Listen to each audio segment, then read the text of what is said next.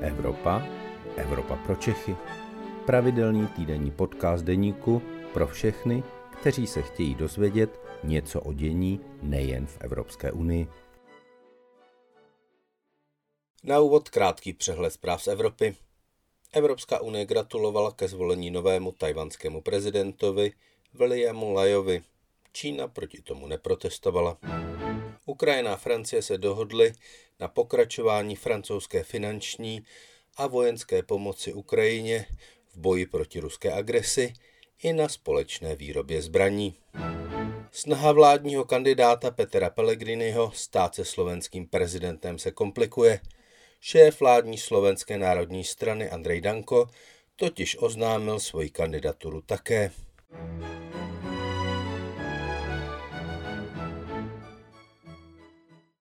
Dobrý den, vítejte v Evropě pro Čechy. Tentokrát věnované Slovensku. Mé jméno je Luboš Palata, jsem evropský editor deníku a mám čest tady počase přivítat slovenského politologa Grigorie Mesežníkova. Dobrý den do Bratislavy. Dobrý den, prajem.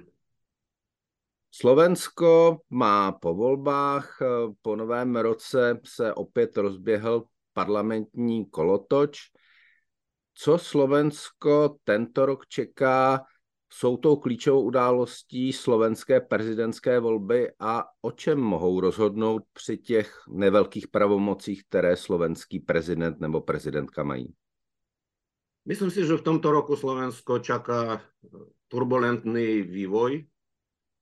Súvisí to s tým, že nová vláda, ktorá bola vytvorená pred pár mesiacmi, sa ujala svoje funkcie tak, že začala robiť širšiu revíziu, povedal by som, že v oblasti právneho štátu orgány činné trestnom konaní momentálne prechádzajú e, personálnymi zmenami a to používam veľmi mierne slovo, v skutočnosti sú to čistky, pripravujú sa reorganizácia, de facto revízia prokuratúry, e, špeciálnu prokuratúru. Táto vládna koalícia chce podstate odstraniť. E, dochádza k e, revízii v zahraničnej politike, to vidíme takmer každý deň. Nie sú to iba deklarácie, ale už aj praktické kroky. No a na pozadí tohto vývoja Slovensko naozaj čakajú prezidentské voľby, potom neskôr aj voľby do Európskeho parlamentu. Myslím si, že aj to budú tiež dôležité voľby. No a pokiaľ ide o prezidentské voľby, tak e, ten dôležitý kontext teraz je práve z pohľadu toho, čo robí e, táto vládna koalícia, že ako e, v situácii, keď vládna koalícia naozaj má veľmi silný uzurpačný syndrom. E, Robertovi Ficovi sa hovorí, že on sa zmenil. Ja osobne si myslím, že on zostal taký istý, ako bol predtým, ale dnes je uvzatejší, pokiaľ ide o presadzovanie svojich predstav. On proste chce naozaj tú moc koncentrovať, chce vytvoriť poistky pre seba aj pre svojich blízkych voči akémukoľvek stíhaniu za reálne vykonané kroky, ktoré boli e, v rozpore so zákonom. No a teda ten kontext je taký, že či sa podarí opozícii, prípadne angažovaným občanom využiť tú možnosť, e, ktorú teda poskytujú prezidentské voľby a podporiť takého kandidáta, ktorý bude aspoň nejakou protiváhou.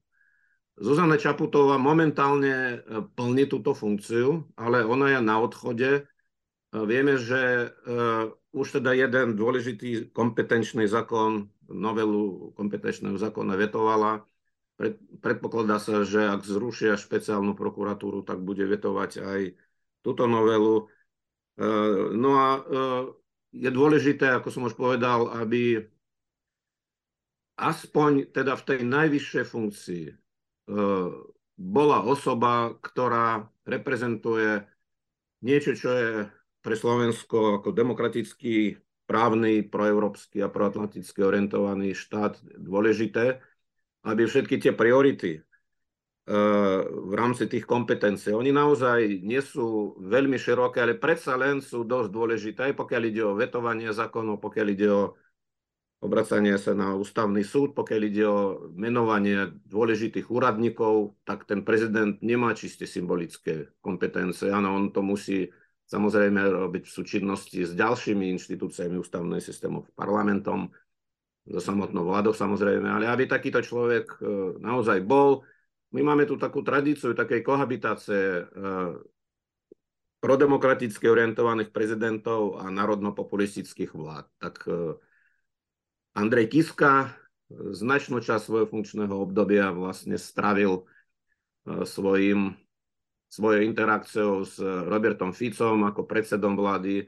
Zuzana Čaputová tiež častočne, ona bola zvolená ešte vtedy, keď e, vládol Fico, respektíve bol teda predsedom vlády e, Peter Pellegrini, ale skutočným lídrom tedajšej vládnej koalície, ktorý určoval smerovanie vládnej politiky bol Robert Fico. No a teraz, e, teda ku koncu svojho volebného obdobia je znovu konfrontovaná s takouto, s takouto politikou, tak ja si myslím, že dojde k väčšej mobilizácii a dnes napriek tomu, že uh, volebné preferencie merané prieskumami verejnej mienky dávajú pomerne výraznú prevahu Petrovi Pelegrinimu. Myslím si, že všetko je otvorené a zvolenie Ivana Korčoka vôbec, vôbec nie je vylúčené. Kdyby jsme se takhle bavili před rokem, rokem a půl, Eh, byl by pro vás Peter Pellegrini podobně problematickým kandidátem, jako je dnes, nebo prostě to jeho angažmá v té vládní koalici změnilo i pohled na Petra Pellegriniho?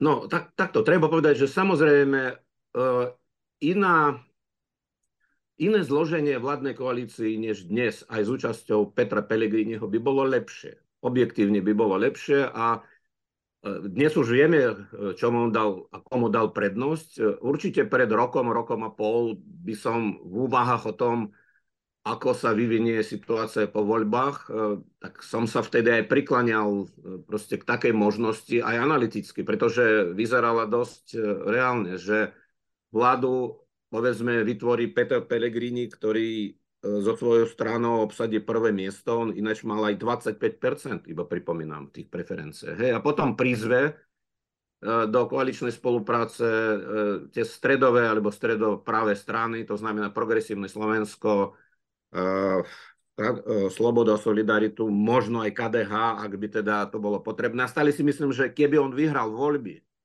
tak asi toto by bolo to najpravdepodobnejšie, čo by sa odohralo. Lenže on tie voľby prehral a ukázalo sa, že on je veľmi flexibilný demokrat. On, ak by tie voľby vyhral, tak podľa mňa by naozaj Šimečku, oslovil by Šimečku, oslovil by Sulika, možno, že dokonca, ak by teda ten výsledok bol solidný, teda nie tých 15%, ale tých 25%, ako to bolo ešte na začiatku roku 2023, koncom roku 2022, tak, tak vznikla by taká vláda. Lenže on, on situáciu vyhodnotil tak, že pre ňoho e, vytvorenie vlády so stredopravými stranami, ono bolo možné samozrejme, ale asi by nedalo mu to, čo vlastne je pre ňoho dôležité, mocenské pozície, ale treba zase pre korektnosť povedať, že Robert Fico mal e, dosť prostriedkov na to, mocenských samozrejme, politických prostriedkov, na to, aby e, v tom Pelegrini mu zabranil. Ja si myslím, že on po voľbách mal jedinú možnosť si zachovať aký taký nejaký, no čistý sa nedá povedať, ale nejaký štít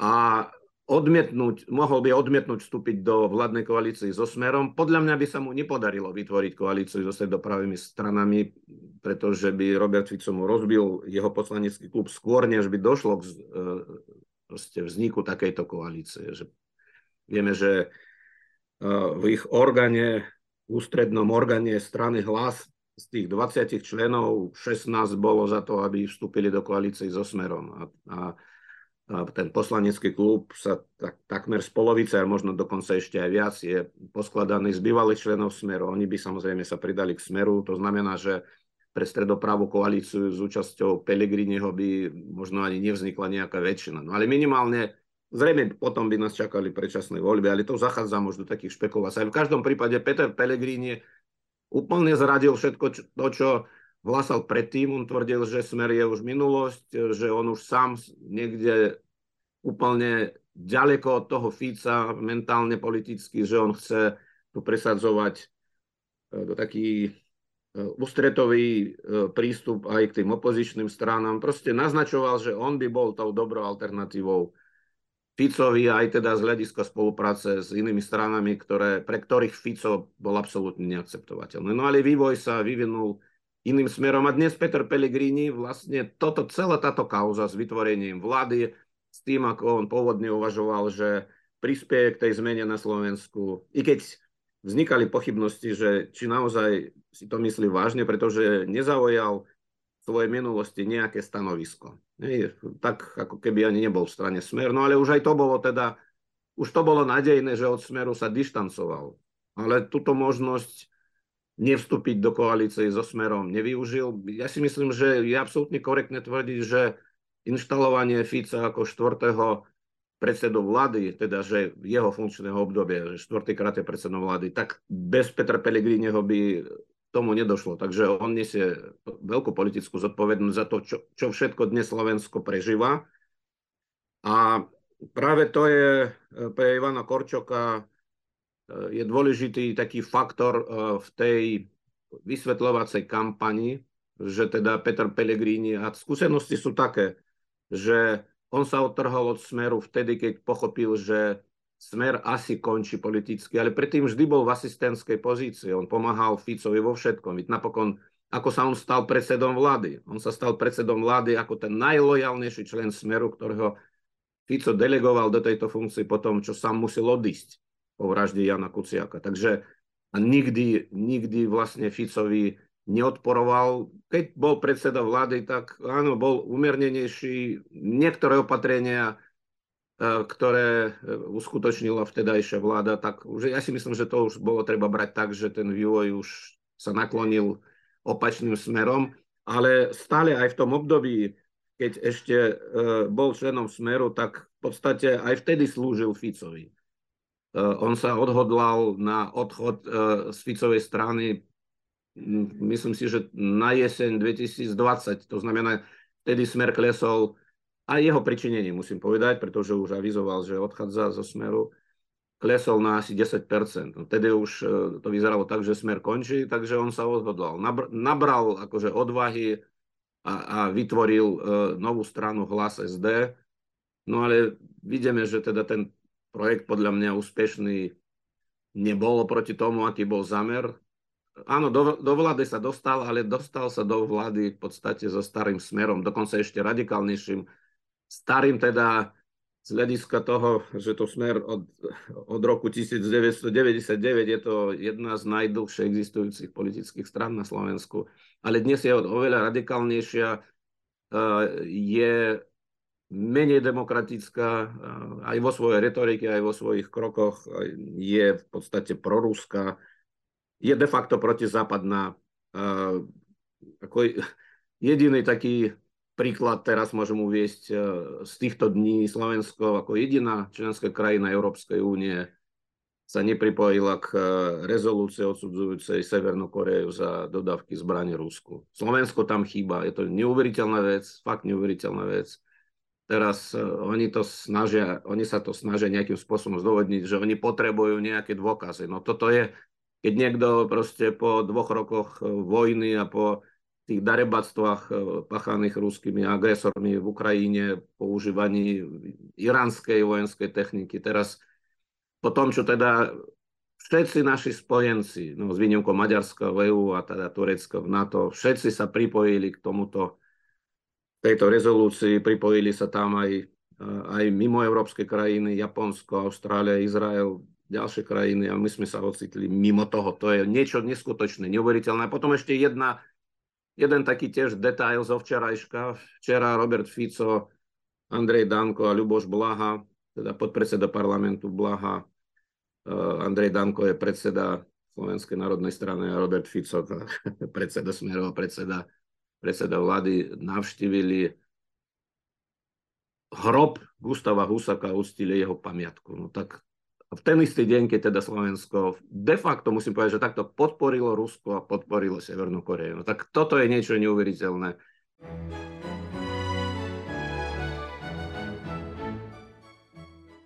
Já jsem ale sledoval slovenská média a musím říci, že vlastně mě zarazilo, že ta návštěva hrobu Gustáva Husáka vlastně v těch slovenských médiích příliš nerezonovala. Nebylo to nějaké hlavní téma ani v televizi, ani prostě z pravodajských webů.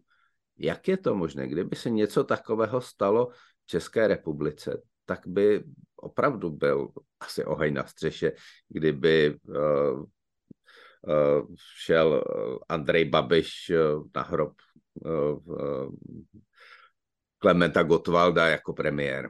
Áno, je to neuveriteľné. No ja mám takú hypotézu. Priznám sa, že včera som celé dianie neodsledoval v tom zmysle, že zafi- teda ja som to zaregistroval. Uvidíme, čo dnes bude v médiách. Ja si ja si myslím, že určite na túto tému bude viac aj článkov, aj úvah. Mám pocit, že oni asi médiá o tejto akcii veľmi neinformovali. Čiže to, čo sa dostalo do obehu, také krátke video, ktoré oni sami podľa mňa urobili, keby oni to oznámili a prišli by všetky tie mainstreamové médiá, tak ja si myslím, že celý večer by sa to hralo aj, aj v rozhlase, aj v televízii, ale určite si to mainstreamové, mainstreamové médiá všimnú. Určite proste to nebude... Toto je, to je dôležitá síce symbolická vec, ale najmä to uh, svedčí o mentálnom stave týchto ľudí a mentálno-politickom, som povedal. Robert Fico v posledných niekoľko rokov proste dbá o to, aby on bol nejakým spôsobom spájaný s tým rokom 68, s tou Dubčekov, s tým narratívom o Dubčekovi, ktorý vlastne v prípade, keby, keby sa to podarilo, tak eh, a keby teda tá nebola invázia, tak eh, Československo by sa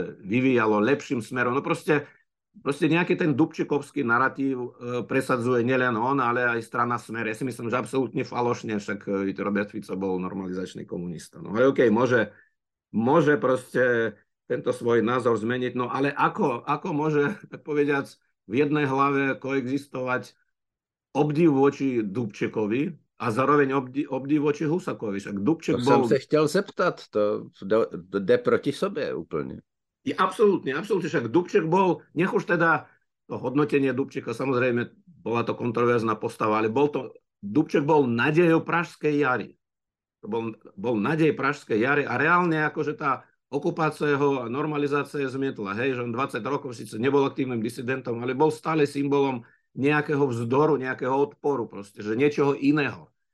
A Gustav Husak bol vlastne človekom, ktorý ho v podstate poslal akože preč z tedajšej politiky. Hej, tak Gustav Husak bol utlačovateľom všetkého toho, s čím uh, Dubček použije jedno s nejakými ilúziami a proste s čím vlastne on e, v tom 68. roku oslovoval tých ľudí a reálne sa pokúšal o nejakú tú liberalizáciu. Tak ako... Nehraje, nehraje z hlediska Slovenska důležitou roli, že vlastně to jediné, co se zachovalo z roku 68, byla federalizace. A jestli prostě se Gustav Husák nebere na Slovensku také jako velký Slovák, byť i s negativními konotacemi, s normalizací a tak, ale prostě velký Slovák. Áno, tak určite nacionalizmus tam je, veď uh, Robert Fico, takto, to nie je prvýkrát, keď Robert Fico demonstruje svoj pozitívny vzťah k Husakovi. Na nejakých podujatiach uh, sem tam sa vyjadroval, že teda ten, pri všetkých tých problémoch, že ten Husak predsa len dbal o slovenský národ. Ja si myslím, že čo sa týka toho Danka, tak jasne, Husak bol Slovak, tak ako bol asi v ich interpretácii dobrým slovenským vlastencom. No ale e, tak e, hlavná charakteristika Husaka e, spočíva v tom, že on bol od roku 68 prakticky do úplného konca komunistického režimu tou hlavnou postavou normalizačného režimu, hlavnou postavou proste celého toho vývoja, ktorý dokonca aj v situácii, ktorá nejaké možnosti pre nejaké zmernenie aspoň po tej perestrojke poskytla československému vtedajšiemu komunistickému vedeniu, tak on to nevyužil. A nie, že nevyužil, myslím si, že oni všetci boli proti tomu. Tak ako Robert Fico teraz vracia do verejného diskursu proste e, obdiv, de facto obdiv k normalizácii. Ale tento moment, áno, ten moment nacionalizmu, teda toho slovenského vlastenectva, ten je určite pritomný. Zo strany Danka 100%, zo strany Fico samozrejme tiež, ale zo strany Blahu možno, že menej. Blaha je proste, on, on je komunista, je to človek, ktorý obdivuje Che Guevaru. Tak pre neho Gustav Husak je práve dobrý tým, že aký dobrý komunista bol.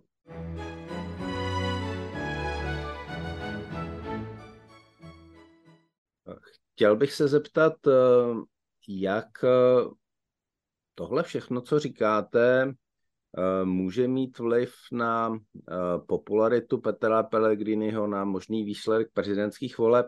Zatím se zdá, že se to vlastně vůbec neprojevuje a že ta jeho podpora je stále velmi vysoká. Jak si to vysvětlujete?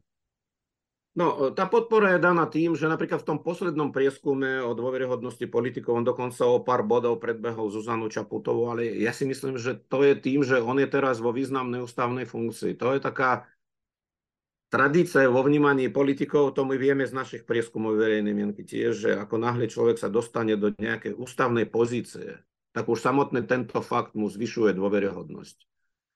Čiže on je dnes, myslím si, že dôveryhodný pre 37% pre 37% občanov. No, samozrejme, bolo by nekorektné porovnávať výsledky, čo aj viem, prieskumu dôveryhodnosti s podporou uh, v eventuálnych uh, prezidentských voľbách, ale v každom prípade áno, on je, on je dôveryhodný. Myslím si, že sú tam ešte aj také faktory, že on tým, že teda okrem samotnej tejto formálnej skutočnosti, že je predsedom parlamentu, predsedom jednej z najvyšších ústavných inštitúcií, tak tá dôveryhodnosť je pomerne vysoká, ale zároveň on je často v médiách, on je líder v podstate druhej najsilnejšej koaličnej strany. On teraz aj oznamil, že už teda bude kandidovať, takže ešte aj tomu prispieva, k tomu teda, že tá dôveryhodnosť je pomerne vysoká.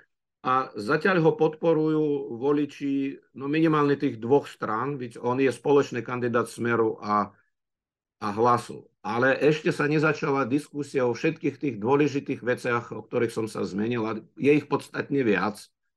Tých problematických krokov a problematických prvkov v profile Petra Pellegriniho. Peter Pellegrini, keď bol v takom euforickom stave z toho teda, že jeho strana predbehla všetky ostatné strany, mali tých 20, 25%, tak to bola taká jeho triáda, akoby taká retorická triáda, že pre mňa sú najdôležitejšie záujmy e, mojej vlasti, teda krajiny Slovenska, potom na druhom mieste sú záujmy a priority mojej strany a potom moje osobné.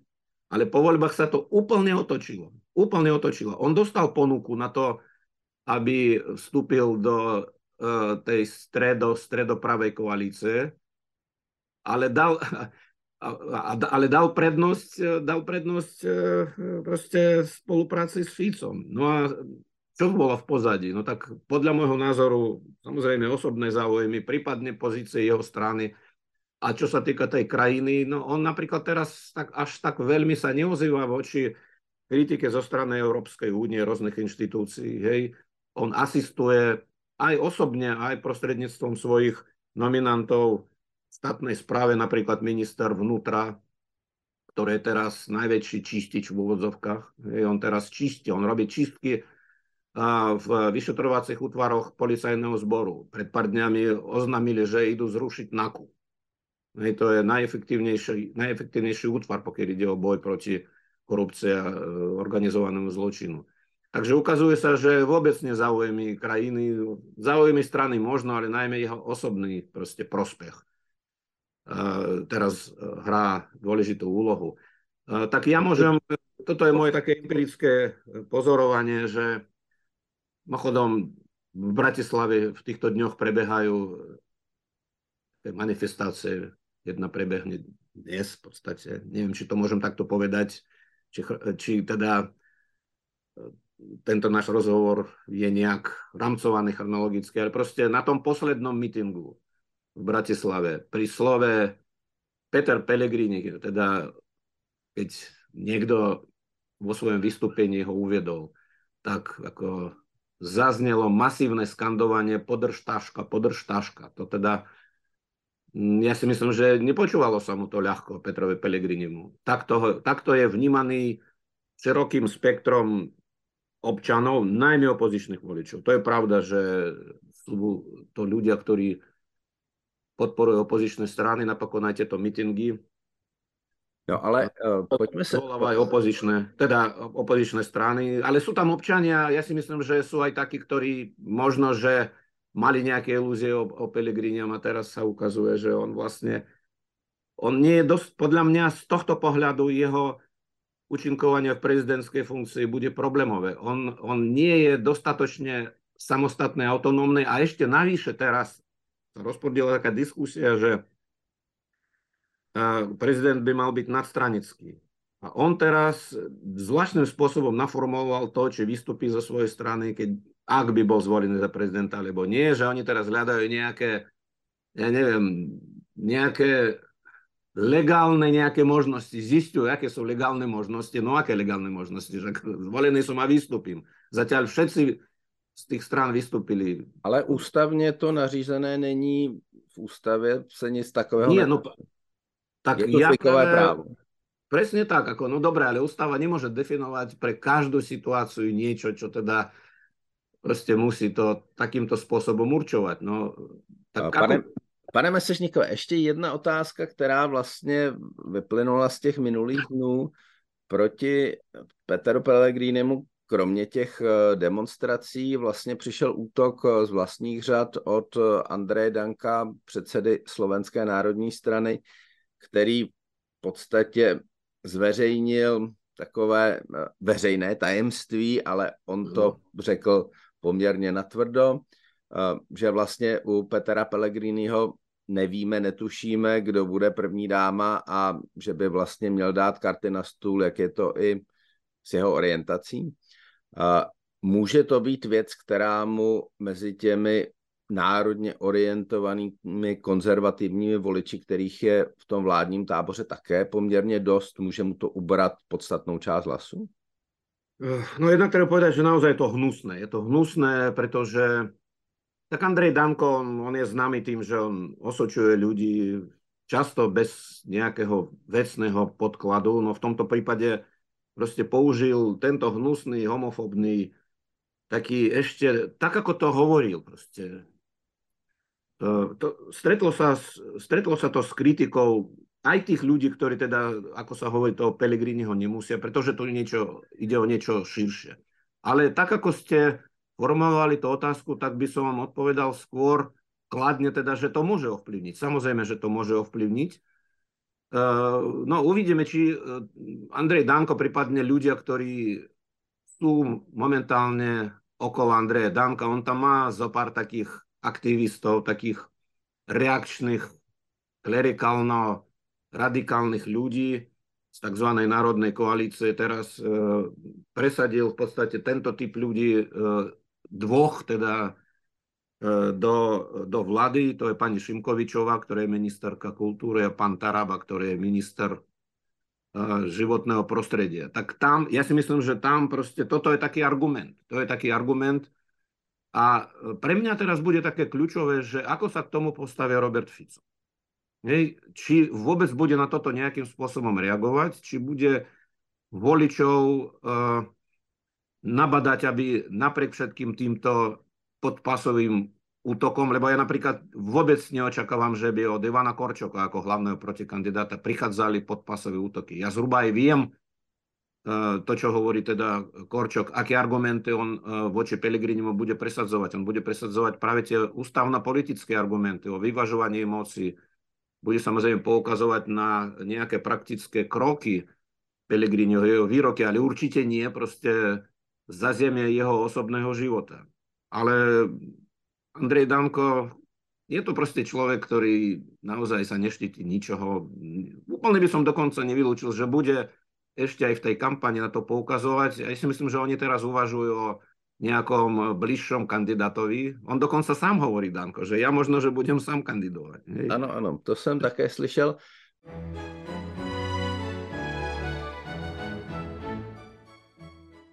Pojďme už od Petra Pellegrinu, kterému jsme věnovali drtivou většinu eh, našeho pořadu. Eh, takže eh, to, co mi přijde podstatné říci, Kdo je Ivan Korčok, bývalý minister zahraničí, dlouholetý diplomat a jestli takový člověk, takovýto typ člověka může oslovit i část voličů, kteří volili tu současnou vládní koalici, aby prostě volili jeho a ne třeba Petra Pellegrini. No, ja začnem tou druhou e, časťou vašej otázky. Ja si myslím, že je to možné. Veď Zuzana Čaputová. Zuzana Čaputová bola, by som povedal, z hľadiska tých v odzovkách nevýhod pri oslavení voličov, možno ešte uh, tak, v, v problematickejšej situácii. Napriek tomu ona proste vyhrala. Nie? Ona vyhrala. Bola to občanská aktivistka. Je pravda, že pár mesiacov bola aj predsednička Progresívneho Slovenska, vtedy úspešnej strany v tých, e, teda v tých e, európskych voľbách, ale ona teda, áno, voľby byli, boli skôr, čiže ona vystúpila, no ale v každom prípade tiež e, navyše ešte žena, hej, ale napriek všetkému, že v tejto krajine, ktorá je poznačená všeličím neveľmi pekným aj mačizmom, aj konzervativizmom, aj voči nej boli útoky zo strany časti katolického kléru a tak ďalej, ale vyhrala. Jej vyhrala a tiež teda s argumentom, že proste musí vyvažovať e, kandidát proeurópsky, prodemokratický, proste formujúci sa alebo sformovaný nejaký monolitický blok tých národných populistov. Tak Ivan Korčok, myslím si, že z tohto pohľadu je v podobnej pozícii, ale možno, že má oproti Zani Čaputovej aj výhodu, že on je dlhodobejšie vo, vo verejných funkciách. On bol našim veľvyslancom v kľúčových krajinách, našich spojeneckých, teda partnerských. Veď on e, bol e, menovaný do pozícii ministra zahraničných vecí po vzniku Matovičovej vlády, e, takže teda bol odvolaný z Washingtonu, on tam bol našim veľvyslancom. Už sú snahy ho spájať s nejakou agentúrou americkou, že vraj má americký pás, čo je samozrejme nezmysel. Ja mám teda istú výhodu, že jeho poznám už dlhšie, ešte z obdobia jeho pôsobenia v Európe, e, teda on bol našim veľvyslancom v Nemecku, pôsobil v Bruseli. Proste je to skvelý diplomat, je to človek, ktorý e, jasne, že je to veľmi vzdelaný, kultivovaný, je to, je to de facto intelektuál. Je to človek, ktorý prispieva k diskurzu, on okrem teda výkonu svojich funkcií rôznych, tak prispieval aj do diskusí rôznymi článkami, tak mám profil takého intelektuálu, ale Zuzana Čaputová ne, nemala veľmi ako odlišný profil. Ona bola síce právnička, takže toto ma naplňa istou nádejou, že v nadchádzajúcich týždňoch v rámci intenzívnej kampani a on už aj teraz chodí po Slovensku, stretáva sa s rôznymi ľuďmi a najmä na pozadí toho, o čom sme sa už zmienili v našej diskusii, že odohrávajúceho sa zápasu o demokraciu a prozápadnú orientáciu, že proste na, to, na tomto pozadí e, jeho kandidatúra pre mnohých ľudí môže byť e, tou lepšou ponukou. No a teraz vám poviem iba takú jednu príhodu. Ona je taká veľmi podľa mňa priznačná pre Pelegriniho. 28. oktobra som bol na recepcii, ktorú zorganizovala Česká ambasáda, vystúpil pán veľvyslanec, výborne vystúpil, tak ináč aj my máme štátny sviatok, akorát nemáme voľný deň. A bol tam Pelegrini, už bol vymenovaný, takže on mal ako druhý príhovor. No a v tom prvom príhovore, okrem iného, okrem všetkého, čo vždy má zaznieť pri takomto štátnom sviatku od Čechov na Slovensku, od Českého veľvyslanca, tak ešte on povedal, že no v dnešnej situácii by sme mali, to bola jedna veta, že by sme mali podporiť nášho spojenca na Blízkom východe Izrael, ktorý teda bol prepadnutý Hamasom. Toto on povedal. Indrak, pán Indrak, veľvyslanec Indrak. A za ním vystúpil Pellegrini. On určite nič také nemal ako v, v tom prejave pripravené, ale, ale proste mohol by byť aspoň nejak inšpirovaný, aby sa o tom zmenil. To bolo, tak to bolo iba tri týždne, hej, že už sa rozbehla tá izraelská operácia, ale ešte stále bola taká, nebola taká intenzívna ako teraz. A on vôbec sa k tomu nevyjadril. Vôbec sa k tomu nevyjadril, rozumiete? A mal pri tom príležitosť. On proste prišiel, mal niečo pripravené, tak ako mal pripravené. A to boli také úplne také floskule. Také triviálne veci, ale potrebné samozrejme Československo vzájomná spolupráca, kultúrna blízkosť a tak ďalej. No tak, tak vidíte, že on ani sa, tak on vnútorne napríklad nemá tento pocit. To bolo, išlo o Izrael, ale ja si myslím, že proste v mnohých ďalších veciach, hej, tá západná orientácia. Oni proste to tak neberú. Oni vedia, že to je dôležité pri nich, hej, Slovensko je súčasť EU, NATO a tak ďalej. Musíme sa to nejako, nejako toho pridržiavať, ale nemajú to vnútorne, rozumiete, tak zafixované, že proaktívne o tom hovoria, proste nejako k tomu prispievajú a tak ďalej. No. A musím povedať, že aj vôbec teda postoj slovenskej vlády k Izraelu Zatiaľ jediná, jediná vec, kde teda odsúdili ten Hamas, to je vďaka Českej republike. Pretože Blanár pár dní po tomto útoku bol v Prahe a komunike e, jeho stretnutie s Lipavským, kde teda Lipavský tam zrejme vložil túto proste uh, túto vetu, tak Slovensko sa pripojilo k odsúdeniu Hamasu. Vďaka, vďaka e, Českej republiky. Ináč by asi Blanár žiadal nejaké, nejaké dôkazy. No. Když se podíváme ještě do toho peletonu, je tam podle vás eh, opravdu jenom krátkou odpověď někdo, kdo by se mohl těmto dvěma favoritům alespoň přiblížit? Približiť asi nie, ale viem si predstaviť, že budú takí kandidáti, ktorí odoberú v tom prvom kole obidvom uh, tým kandidátom hlasy. Tak napríklad Jan Kubiš, bývalý minister zahraničných vecí. Myslím si, že niečo môže odobrať aj Pelegrinimu, ale aj Korčokovi. Hej. Po tom druhém kole se tedy ukáže... Uh... V tom druhom kole sa to nejako, nejako poskladá. No a potom, ja si myslím, že keď budú kandidáti tých nacionalistických síl, tak e, za istých okolností možno časť týchto voličov sa, by sa priklonila k Pelegrinimu a zrejme v druhom kole sa aj prikloní, ale v prvom kole myslím si, že podporia kandidátov typu, ja neviem, čo on bude kandidovať, ale typu Harabín. Hej? Hmm. Rabin. Tak, tak áno, ale nikto z nich podľa mňa reálnu šancu sa približiť alebo sa dostať do druhého kola podľa mňa e, nemajú títo kandidáti. Pane Misežníkové, je mi to líto, ale my jsme se dostali na konec našeho pořadu, takže budeme muset končit. Děkuji moc krát za rozhovor, děkuji, že jste byl opět v Evropě pro Čechy a budu se těšit brzy na sledanou a na viděnou. Hezký den do Bratislavy. Ďakujem a ja všetko dobré prajem. Ďakujem za, za to, že teda som bol pozvaný do tejto relácie. Prajem vám aj vašim divákom a čitateľom šťastný nový rok. Vám také. Šťastný nový rok. Hezký den. To byl podcast Evropa pro Čechy. Příští díl poslouchejte opět ve středu ve 12 hodin. Naslyšenou se s vámi těší váš Luboš Palata.